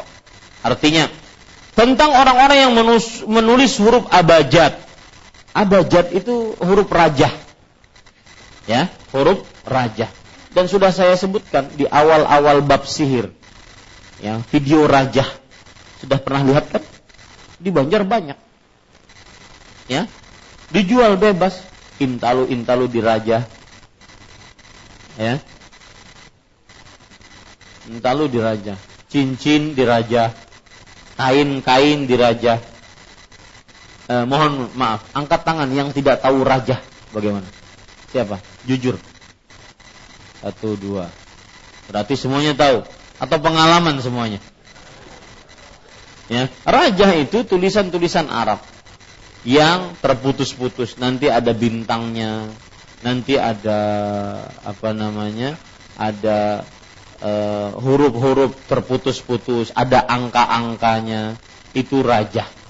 Ya, itu semua tulisan rajah. Nanti ada pagar-pagarnya, ada bintangnya. Saya beri contoh misalkan. Ya, berarti tukang rajah kan? Ya, makanya saya tadi-tadi nggak menulis, ya, alif, alif, alif, kemudian e, sin, ya, kemudian ya banyak begitulah. itu tukang rajah. Nah, nanti ada bintang, nanti ada pedang, ya. Ini namanya apa? Raja. Yang menulis seperti itu adalah tukang ramal. Maka lihat Abdullah bin Abbas mengatakan tentang orang-orang yang menulis huruf abjad, rajah, untuk mencari rahasia huruf dan memperhatikan bintang-bintang untuk ramalan. Ibnu Abbas mengatakan, aku tidak melihat bahwa orang yang mempraktikkan hal itu akan memperoleh suatu bagian keuntungan dari Allah di hari kiamat. Artinya dia tidak dapat pahala sama sekali dari Allah di hari kiamat. Pahalanya hancur karena dia mengerjakan apa? Ra, ramalan melalui rajah tadi. Dan kalau di Indonesia itulah yang disebut dengan primbon, ya, angka satu ada tersendiri, dua, tiga, empat, lima, ada tersendiri e, kunci-kuncinya. Ini disebut dengan rajah. Dan itu menurut Abdullah bin Abbas. Dan Abdullah bin Abbas mengatakan, ma'ara min man fa'ala dzalik lahu indallahi min khalaq. Aku tidak melihat bahwa orang yang memperhatikan hal itu akan memperoleh suatu bagian keuntungan di sisi Allah. Maksudnya di hari kiamat tidak ada bagian keuntungan sama sekali. Ini para ikhwan yang dirahmati oleh Allah Subhanahu wa ta'ala. Baik, kita baca kandungan bab ya secara ringkas sehingga bab ini kita selesaikan malam ini insyaallah ta'ala. Kandungan bab yang pertama, penulis mengatakan, la yajtami'u tasdiqul kahin ma'al imani bil Qur'an. Nah, ini penting ini. Tidak dapat terkumpul dalam diri seorang mukmin antara iman kepada Al-Qur'an dengan percaya kepada tukang ramal atau dukun atau sejenisnya. Enggak mungkin. Siapa yang mengaku beriman dengan Al-Qur'an, tidak mungkin dia percaya kepada tukang ramal. Siapa yang percaya kepada tukang ramal, pasti dia tidak beriman kepada Al-Quran. Ya, ini jelas. Sebagaimana disebutkan oleh Rasulullah shallallahu alaihi wasallam. Fasaddaqahu bima yaqul faqad kafar. Kalau dia percaya dengan apa yang diucapkan tukang ramal, sungguh dia telah kafir. Kafir terhadap Al-Quran. Karena Al-Quran mengatakan, tidak ada yang mengetahui hal ghaib di langit dan di bumi, melainkan Allah. Ini para ikhwah. Kemudian yang kedua, penulis mengatakan at-tasrih bi annahu kufur. Dinyatakan bahwa mempercayai tukang ramal adalah sebuah kekufuran. Ini tidak bisa kita katakan yang saya jelaskan tadi. Kalau dia percaya tukang ramal memang mengetahui akan hal gaib, maka berarti dia jadi tandingan bagi Allah. Maka itulah kekufuran. Tapi kalau dia percaya bahwa tukang ramal itu mendapatkan ilmu gaib dari jin, maka percaya kepada ini tidak menunjukkan kepada kekufuran. Tidak, semuanya kafir. Yang percaya kepada tukang ramal dengan segala macam jenisnya, dengan segala macam jenis kepercayaan, maka tetap kafir. Ini para ikhwah. Yang ketiga, zikru man tukuhinalah. Ancaman bagi orang yang minta diramalkan untuknya. Ya, diramalkan untuknya. Ah, ini tidak boleh. Yang menyedihkan para ikhwah di televisi-televisi nasional kita, ya, tukang ramal dijadikan sebagai tamu kehormatan dalam acara-acara talk show, T V show. Ini gimana? Musuh Allah, ya, yang mengaku menjadi tandingan bagi Allah dihormati. Bagaimana negaranya akan damai, aman? Baldatun thayyibah rabbun ghafur. Gak mungkin. Musuh Allah diagungkan, yang mengajak kepada tauhid dimusuhi. Kan aneh ya? Musuh Allah diagungkan, yang mengajak kepada tauhid tidak boleh datang ke pengajian, tidak boleh di stop, di demo untuk ke daerah. Ini heran, terbalik manusia. Dan itu harus kita yakini bahwa tidak bisa kita pakai perasaan. Itu sebuah kekeliruan. Nggak bisa pakai perasaan. Ya, sebuah kekeliruan besar. Mendatangkan tukang ramal ke televisi-televisi. Meramal si fulanah, artis dengan artisah si fulan. Nggak bisa. meramal tentang kepemimpinan presiden. Tukang ramal kok dipercaya? Besok dia sakit gigi dia nggak tahu. Ya, ini para ikhwan yang dirahmati oleh Allah. Yang ke, jadi saya pernah cerita juga, di Arab Saudi ada divisi e, pemberantasan e, sihir dan dukun, Komisi Pemberantasan Sihir dan Dukun K P S D. Kemudian seorang dukun ditangkap. Pas ditangkap dia menangis. Ketika menangis ditanya, "Kenapa kamu menangis?" Maka dia mengatakan, saya menangis bukan karena takut kepada kalian. Tapi saya menangis, saya punya banyak jin, ribuan jin. Tapi kenapa saya mau ditangkap? Tidak ada satu pun jin yang memberitahu kepada saya. Ini para ikhwan yang dirahmati oleh Allah Subhanahu wa ta'ala. Yang keempat, zikru man tutuyyiralah, ancaman bagi orang yang meminta untuk diramal diramal nasib buruknya.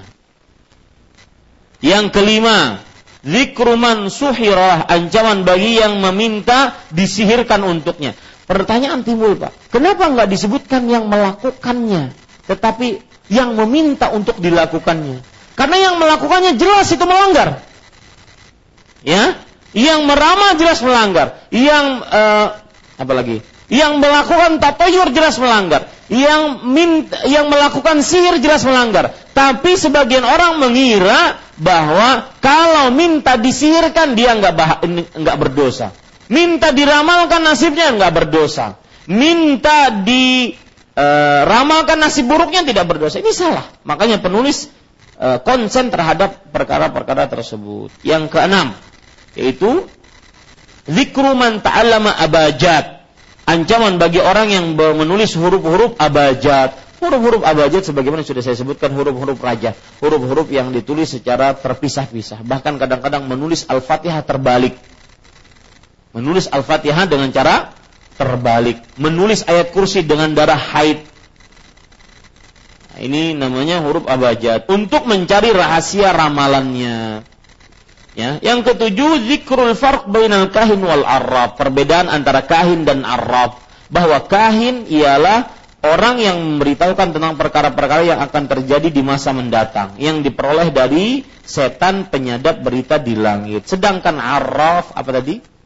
Yang mengaku mengetahui perkara yang telah lalu. Nah, ini para ikhwan yang dirahmati oleh Allah. Alhamdulillah, selesai bab yang ke dua puluh enam setelah berbagai macam pertemuan. Mungkin ada lima kali pertemuan, ya. Sekarang pada pertemuan yang akan datang insyaallah taala kita akan masuk kepada bab yang ke dua puluh tujuh, yaitu babun nusyrah, mengobati sihir dengan sihir. Nah, ini yang bisa saya sampaikan. Wallahu a'lam wa sallallahu nabiyana Muhammad walhamdulillahirabbil alamin. Jika ada pertanyaan, tafadhal. Masih ada sepuluh menit.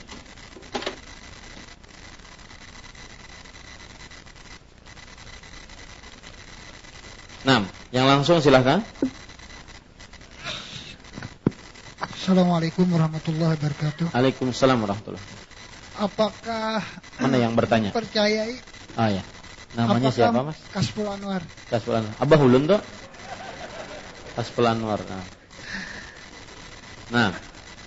Apakah eh, termasuk eh, tatayur eh, dengan mempercayai atau cenderung mempunyai kecenderungan dengan mimpi baik atau mimpi buruk gitu loh. Mimpi kita sendiri maksudnya.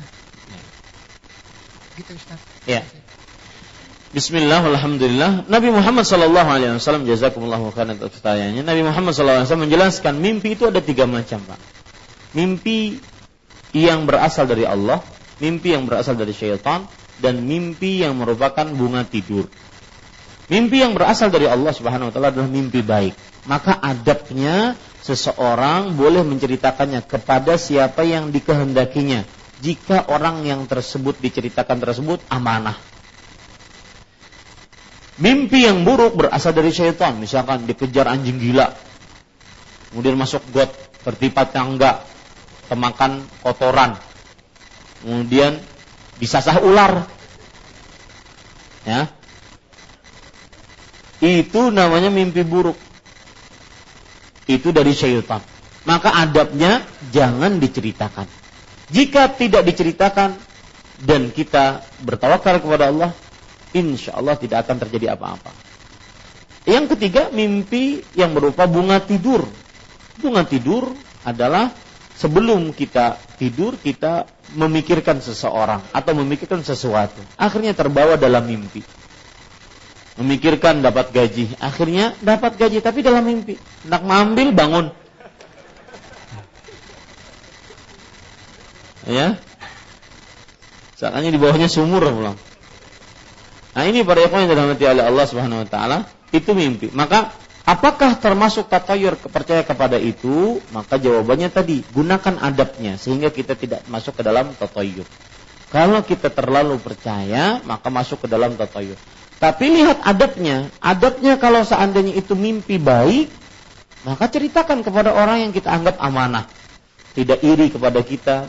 Maka mudah-mudahan itu termasuk pertanda baik karena datang dari Allah. Rasulullah shallallahu alaihi wasallam bersabda, "Ma baqiya minan nubuwah illal mubasyirat." Tidak ada yang tersisa dari risalah kenabian kecuali kabar-kabar gembira. Nah, kabar-kabar gembira inilah yang disebut dengan mimpi-mimpi baik. Ini mudah-mudahan kalau seandainya mendapat mimpi baik, kita ceritakan dan mudah-mudahan itu termasuk pertanda yang baik. Kalau mimpi buruk, maka jangan sampai tatayur. Ya, tetapi bersandarlah kepada Allah. Ada orang pernah di Arab Saudi bertanya kepada seorang syekh, "Syekh, saya bermimpi saya tawaf dalam keadaan telanjang." Kata syekh, "Banyak banyaki istighfar." Beliau tidak mau menafsirkan apa mimpinya, cuma disuruh banyak istighfar.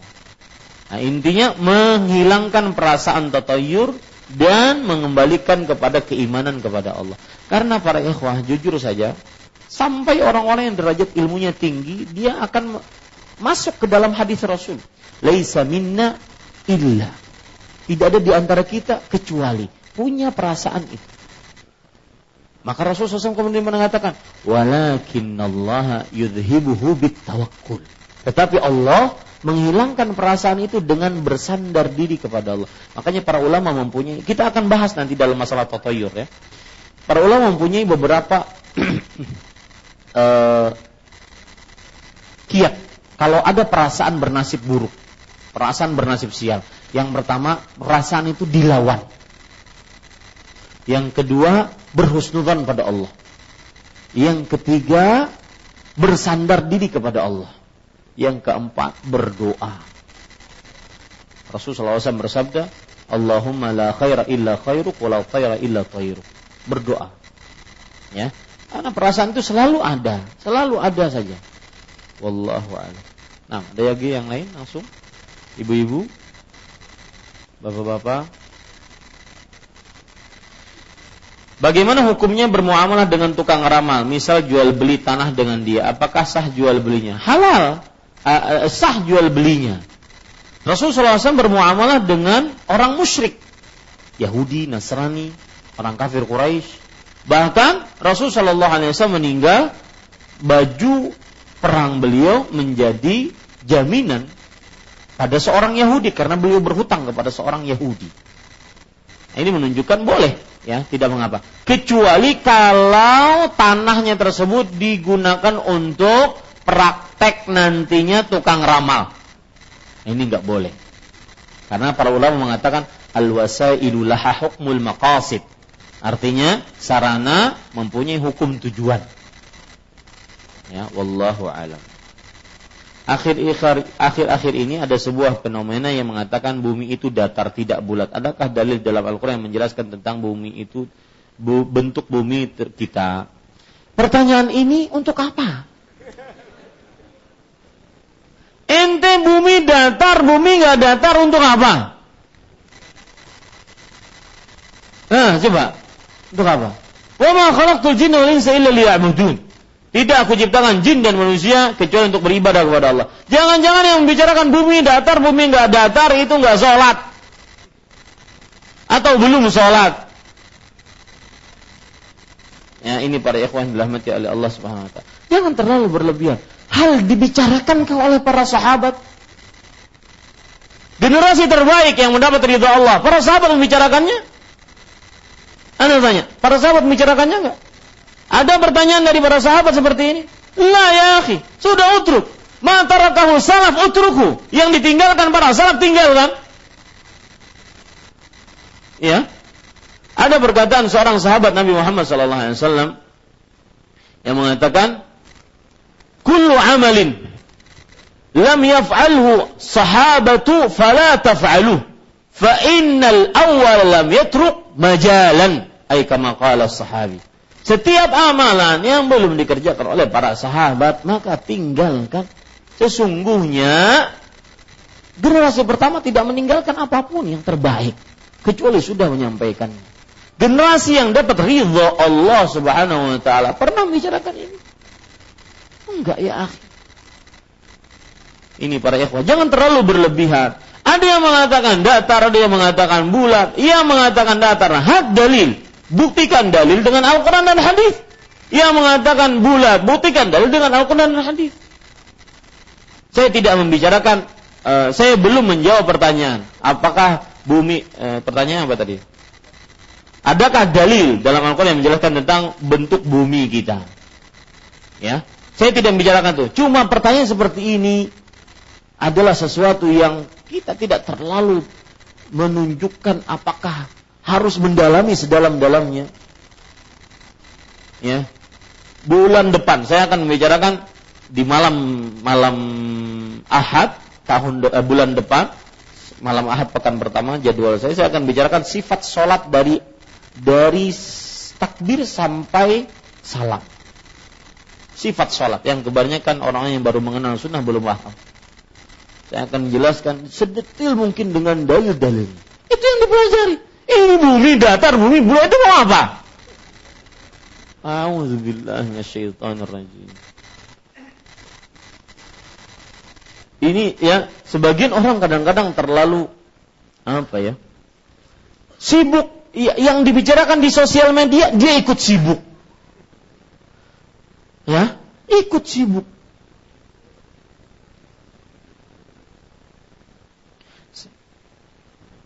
Saya mau bertanya ketika mau bayar utang puasa Ramadan di tahun-tahun sebelumnya. Saya lupa jumlahnya karena terlalu banyak bolongnya. Mohon jawabannya. Ini kayaknya nulisnya sudah lama, seminggu yang lalu sampai lecek-lecek. Para ikhwan yang dirahmati oleh Allah, pertama, sebelum saya jawab pertanyaan ini, maka ketahui baik-baik. Hukum meninggalkan puasa Ramadan haram, dosa besar, lebih besar daripada berzina dengan ibu kandung. Dan itu perkataan saya. Ya betul, maksudnya tidak ada dalilnya dari Al-Quran dan Sunnah. Cuma memang seperti itu hukumnya. Dia lebih besar dibandingkan mencuri, lebih besar dibandingkan berjudi, minum khamr. Ya, dan saya sering mengingatkan sebagian kaum muslimin terperosok ke dalam dosa adalah akibat dia tidak mengetahui bahwa hal tersebut adalah dosa. Sama seperti meninggalkan puasa wajib. Seseorang tidak mengetahui kenapa akhirnya dia meninggalkan puasa wajib, merasa tenang, merasa nyaman, tidak ada dosa, tidak ada berat. Sebabnya adalah karena dia tidak tahu bahwa meninggalkan puasa wajib Ramadan itu dosa besar. Karena meninggalkan salah satu rukun Islam, fondasi terkuat Islam, yaitu puasa pada bulan Ramadan. Itu satu. Yang kedua, bersyukurlah. Yang sudah mengenal sunnah, sepertinya pertanyaannya seperti itu. Yang sudah mengenal sunnah, kemudian bertaubat. Salah satu jenis-jenis taubatnya, dia mulai mengkoreksi hal-hal yang dulu yang dia lakukan. Sholat mungkin dia dulu tinggalkan. Puasa mungkin dia dulu tinggalkan. Maka dia ingin memperbaiki, dan ini bentuk taubat. Dan para ulama mengatakan taubat adalah perbaikan. Perbaikan yang telah lalu dari dosa-dosanya, dia menyesal. Perbaikan yang sekarang dia memutuskan dosa tersebut, perbaikan yang akan datang, dia bertekad untuk tidak melakukan dosa tersebut lagi. Maka bersyukur kepada Allah. Ya, kalau seandainya memang orang seperti ini mulai diberikan oleh Allah petunjuk untuk bertobat. Nah, sedangkan pertanyaannya adalah bagaimana cara mengqadha puasa yang sudah ditinggalkan? Maka saya katakan, puasa yang ditinggalkan dibagi menjadi dua. Meninggalkan puasa wajib karena memang dibenarkan oleh syariat, dan meninggalkan puasa wajib yang tidak dibenarkan oleh syariat. Meninggalkan puasa wajib karena memang dibenarkan oleh syariat, seperti sakit, bepergian, kemudian wanita menyusui, wanita hamil, kemudian haid, kemudian nifas, kemudian orang tua yang renta, sakit Uh, kronis. Ini semua orang-orang yang dibenarkan untuk meninggalkan puasa wajib. Tentunya nanti ada penjelasan apakah dia diqadha, apakah dia dibayar fidyah dan semisalnya. Ya, kalau yang bertanya itu, yang dimaksud tadi bolongnya banyak itu adalah dia meninggalkan puasa wajib karena ada sebab, maka dia boleh mengqadhanya. Dia boleh mengqadhanya. Tetapi jenis kedua, meninggalkan puasa aja wajib karena sengaja, tidak ada alasan syariat dan tidak dibenarkan oleh syariat meninggalkannya. Meninggalkan puasa karena malas. Ya. Tidak berpuasa wajib karena malas, karena capek, karena meremehkan, karena main-main dan semisalnya. Maka para ikhwan yang dirahmati Allah, meninggalkan puasa yang karena malas, tidak ada uzur syar'i, dengan sengaja, maka ini tidak ada qadha atasnya. Yang ada adalah dia bertaubat. Nasuha, sebenar-benar taubat. Dan dia harus selalu hinggapi dalam hatinya rasa harap, rasa takut. Rasa harap berharap agar taubatnya diterima. Takut jangan-jangan taubatnya belum diterima. Dan ingat para ikhwah, sebagian sebab juga orang meninggalkan puasa wajib adalah karena tidak tahu tadi satu hukumnya, yang kedua tidak tahu ancamannya. Apa ancamannya? Orang yang meninggalkan puasa wajib Ramadan disebutkan dalam hadis sahih, kalau tidak salah hadisnya riwayat Imam Ad-Darimi atau yang semisal dengannya, atau Imam At-Tabarani, saya agak lupa, atau Imam Ibnu Husain, antara tiga itu. Uh, orang yang meninggalkan puasa wajib, Rasulullah shallallahu alaihi wasallam pernah tidur kemudian didatangi oleh dua malaikat. Kemudian dua malaikat tersebut mengatakan, intaliq, ayo pergi. Oh, Rasulullah shallallahu alaihi wasallam pergi bersama dua malaikat tersebut. Kemudian Rasulullah shallallahu alaihi wasallam diperintahkan oleh dua malaikat tersebut, is'ad hadzal jabal, naik engkau ke gunung tersebut. Kemudian kata Rasulullah shallallahu alaihi wasallam mengatakan, la utiqu, aku tidak sanggup karena tinggi. Kemudian dua malaikat tersebut mengatakan, inna sanusa sanusahhilu lak, kami akan memudahkan engkau.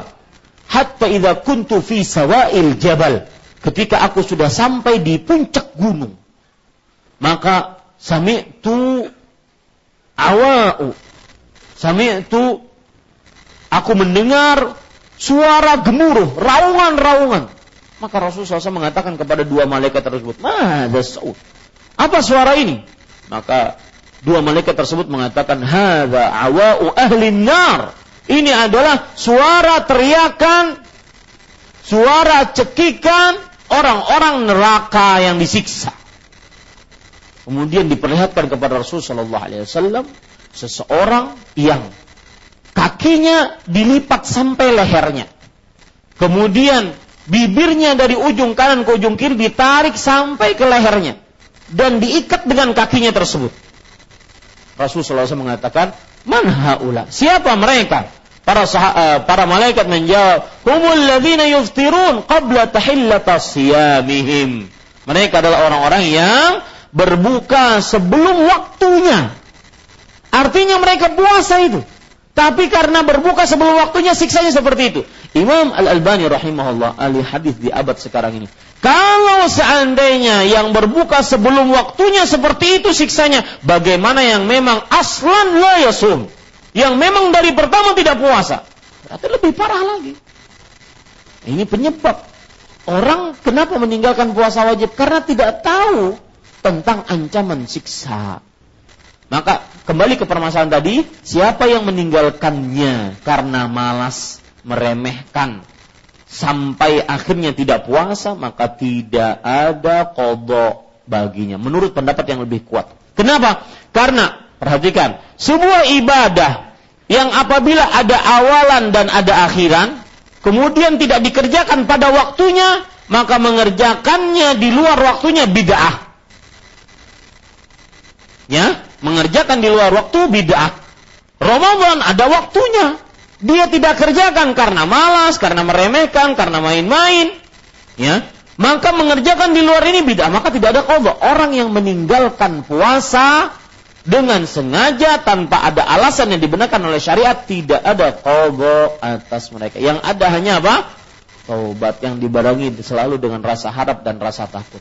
Ada yang lebih parah dari dua dari jenis tadi, yaitu yang mengakui tidak wajibnya puasa Ramadan. Dia tidak puasa Ramadan karena mengatakan puasa Ramadan tidak wajib. Orang ini apa? Keluar dari Islam. Kenapa? Karena meyakini ketidakwajiban sesuatu yang diwajibkan oleh syariat. Maka dia tidak bukan main-main ya perkara puasa Ramadan. Wallahu a'lam. Bagaimana menyikapi diri yang sekarang sudah mengaji sunnah, namun di dalam hati tidak ada rasa takut kepada Allah? Susah tersentuh hati, jarang menangis dosa-dosa, merasa cukup dengan ibadah rutinitas, tidak merasa ibadah kecuali hanya rutinitas, sudah merasa aman. Maka ini perasaan sebenarnya merupakan sebuah kebaikan. Perasaan ini sudah baik. Dia merasa ibadahnya kok nggak ada nilainya. Dia merasa ibadahnya kok hanya sekedar rutinitas. Ada orang yang nggak merasa sama sekali, ya. Dan ini musibah.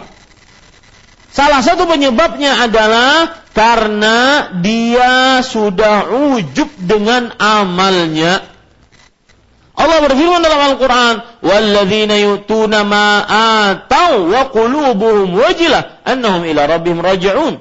Orang-orang yang memberikan apa yang diberikan kepada mereka, dan hati mereka dalam keadaan bergetar bahwa mereka akan dikembalikan kepada Allah Subhanahu wa taala. Aisyah radhiyallahu anha wa ardhaha wa akhzallah man sabbah wa qala bertanya kepada Rasulullah, "Ahuwa ar-rajulul ladzi yusalli wa yasum wa yatasaddaq wa yakhafu alla huwa alladzi yasriq wa yazni wa yashrabu khamr?" Wahai Rasulullah, orang yang tadi hatinya bergetar ketika dikembalikan kepada Allah, mereka orang yang berzina, minum khamar, berjudi? Kata Rasulullah shallallahu alaihi wasallam, "La ya binta Siddiq." Bukan. Bukan itu orangnya. Siapa mereka? "Huwallazi yusalli wa yasum wa yatasaddaq wa yakhafu alla yutaqabbala minhu."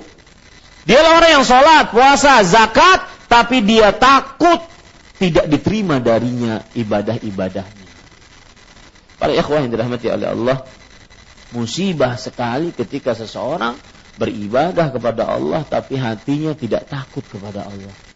Mengerjakan sunnah, memanjangkan jenggot, memakai celana di atas dua mata kaki, yang perempuan pakai cadar, jilbab lebar, gamis lebar, tapi tidak takut kepada Allah. Ini musibah. Kenapa? Karena berarti imannya hanya sekedar casing saja. Padahal puncak keimanan adalah khusyatullah. Lihat, orang-orang yang beriman dan beramal saleh yang dicap oleh Allah sebagai khairul bariyah, sebaik-baik manusia. Mereka mendapatkan surga Aden yang mengalir di bawahnya sungai-sungai. Mereka kekal di dalamnya selama-lamanya. Allah ridha atas mereka, mereka ridha kepada Allah. Itu untuk siapa? Dzalika liman khasyiya Rabb. Itu bagi siapa yang takut kepada Allah.